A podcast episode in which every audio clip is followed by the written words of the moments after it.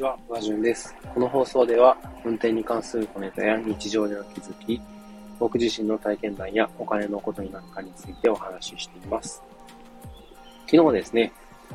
え業務終了後に会社にて、UD トラックスさん、トラックのメーカーですね、鈴とか日野とか、そういう感じのところなんですけど、そこの方が講師として来られて、会社の駐車場にて、日常点検講習っていうのをが行われました。で、まあ、全員参加だったんでお話聞いてきたんですけれど、まあ、2、30分ほどお話聞いて、その後、まあ、実際にトラックのところで実演って形で、まあ、点検のやり方だとか、まあ、注意すべき点だとかについてお話聞いてきました。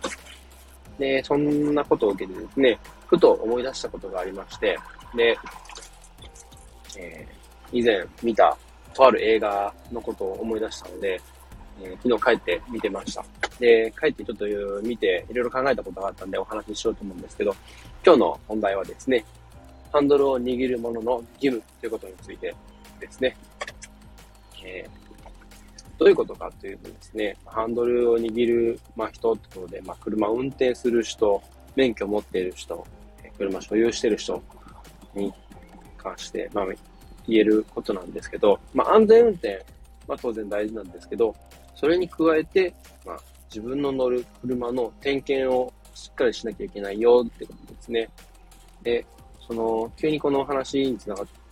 た理由としては、先ほど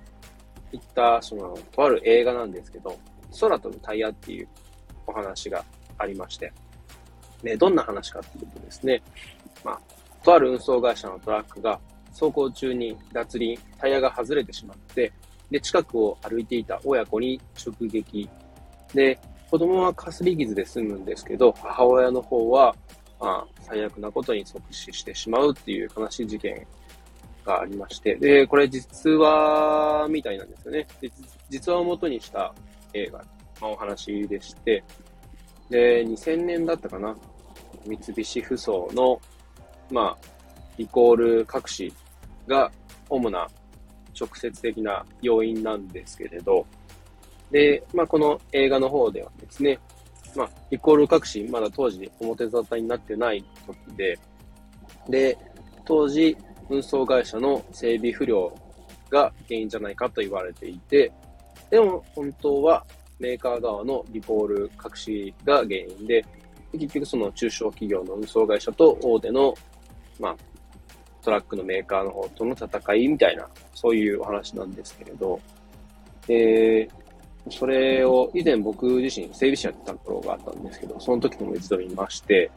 で、整備する上でいろいろ大変だな、気づかされることあるなと思って見てたんですね。で、今となっては、この運転する側になりまして、で、実際そのトラックを、まあ、運転する側になって、で、運転とか特に注意はしてるんですけど、それに加えて、まあ、毎日の点検、簡単な点検とかですね、電気は全部ついてるか、玉切れしないかとか、タイヤちゃんと空気入ってるかとかいろいろあるんですけど、僕自身も、えートラック乗り始めた頃にですね、えー先輩からちゃんと乗る前に確認するんだぞっていうので教わりましてですね、今でも、運行前にトラックの周り一周回って、簡単な、まあ、目視での点検といいますか、まあ、確認はしております。それは続けております。でですね、ぱこういう点検っていうのは、トラックに限らず乗用車とかもそうですけど、車全般に言えることなんですね。で、車検もそうですけど、車検って2年に1回だけじゃないですか。で、その間に一度も点検してないってなると、結構これって危ないんですよね。で、整備士やってる頃にも結構そういうお客さんはちらほら見えました。そんなにたくさんいるわけじゃないんですけど、まあでも事実いることは確かです。で、本当にこう2年に1回とかしか車のことをチェックしないってなるとどうなるかっていうと、意外と、たとえ車全然距離乗らない人でもですね、意外と見落としてるトラブルとかが発生してたりするんですね。で、一番わかりやすい例だと、タイヤがあるんですけど、タイヤ全然車乗らないのになんでダメになるのって話なんですけど、タイヤってゴムでできてるじゃないですか。で、まあ、あの、なんて言ったらいいんですかね、消しゴムとかを、まあ、筆箱にしまってて、ずーっとなんか使わない消しゴム使いかけの全然なんか使わなくなっちゃったような消しゴムとかが、まあ、筆箱の奥底とかで、えー、僕、小さい頃とかにあったんですけど、ずっとそれが眠っちゃってて、久々に出てきた時に、なんかもう、硬くなって、全然こう消せなくなってとか、なんか定規にくっついちゃったりとかして、変なついたりとか、そういうことあったんですけど、そうやってゴムってほっとくとやっぱ劣化して硬くなるんですよね。で、全然乗らないと当然ゴムそうやって硬くなりますし、で、久々に乗ると、今度、硬くなったところに急に刺激が加わるんで、パキッと、まあ割れるってわけではないんですけど、ひびが入っちゃったりとかするんですね。で、それも細かいひびなんで、なかなかこう、パッと見ただけでは気づかなかったりとかするんですね。で、それをそのまま放置してずっと乗り続けるとどうなるかっていうと、結局ですね、えー、まあ、そうそうないんですけど、まあ普段乗らない人が急にそうそういう状態で高速道路なんか乗ったりとかすると、まあスピードで出て、橋のつなぎ目みたいなところでですね、ダンス乗り越えたりとかすると、結構な衝撃があったりするんですね。スピードも出てますし。で、そうなると最悪タイヤが破裂して事故になんてことも全然ありえなくない話でして、で、その危険性っていうのはやっぱり、なかなかこう、伝わらないっていうふうにやっぱ感じていたんですけど、特に整備士時代は。で、そういう映像とか、実際あった、こう、事故の後とかって写真とか見たりすると、あ本当に凄まじいものだなっていうふうに実感するんですけれど、そういうことをあまり認知してない方も意外と見えるんだなっていうのがあったんですね、その整備士時代に。で、結構これはもっともっと国の方が力を入れて、こう、なんていうんですかね、まあ、注意喚起といいますか、そういうのをしていかなきゃいけないことなんじゃないかなっていうふうに思ってます。で、結構その辺知らなかったって人もいれば、知ってたよって人も全然いると思うんですけれど、で、なかなかですね、まあ、車に興味がない人とか、まあ、普段の足としてしか使ってないんで、そんなにっていう人も多いとは思うんですけれど、で、そういう人ってなかなかですね、まあ、車のことよくわかんないし、いろいろ言われてもっていう風になると思うんですけど、まあ、そういった方だと、まあ、便利なサービスがあって、まあ、例えばディーラーとか、車屋さんでやってる定期点検のパックとかあると思います。そういうのに入るとですね、点検の時期になるとお知らせが、はがきとか電話できて、で、まあ、車の方を点検して、悪いとこあれば教えてくれますし、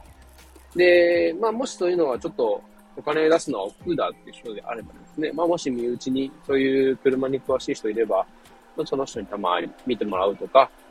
あとはガソリンスタンドとかでもですね、ちょっと見てもらったりとかっていうのもしてもらえるんで、そういうのも全然使うのありなんじゃないかなと思います。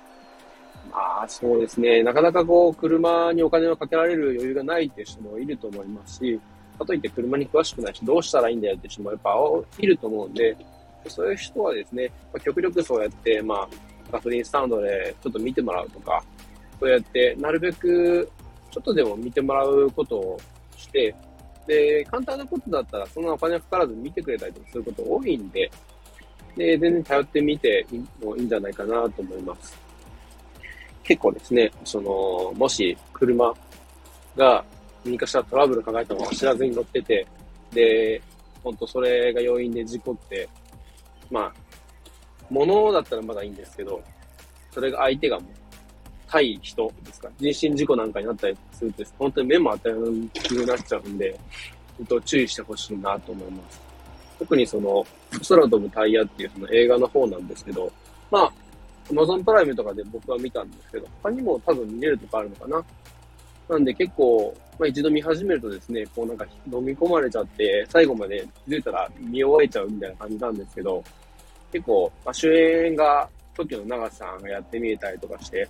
で、なかなかこう、興味深い話だなっていうふうにも思うので、興味ある方はですね、一度見ていただけたらいいんじゃないかなと思います。はい。では、今日はですね、ハンドルを握るものの義務ということで、まあ、運転だけじゃなくてですね、点検の方もしっかり、えするように心がけてくださいねっていうお話でした。最後までお聴きいただきありがとうございました。では皆さん今日もご安全に。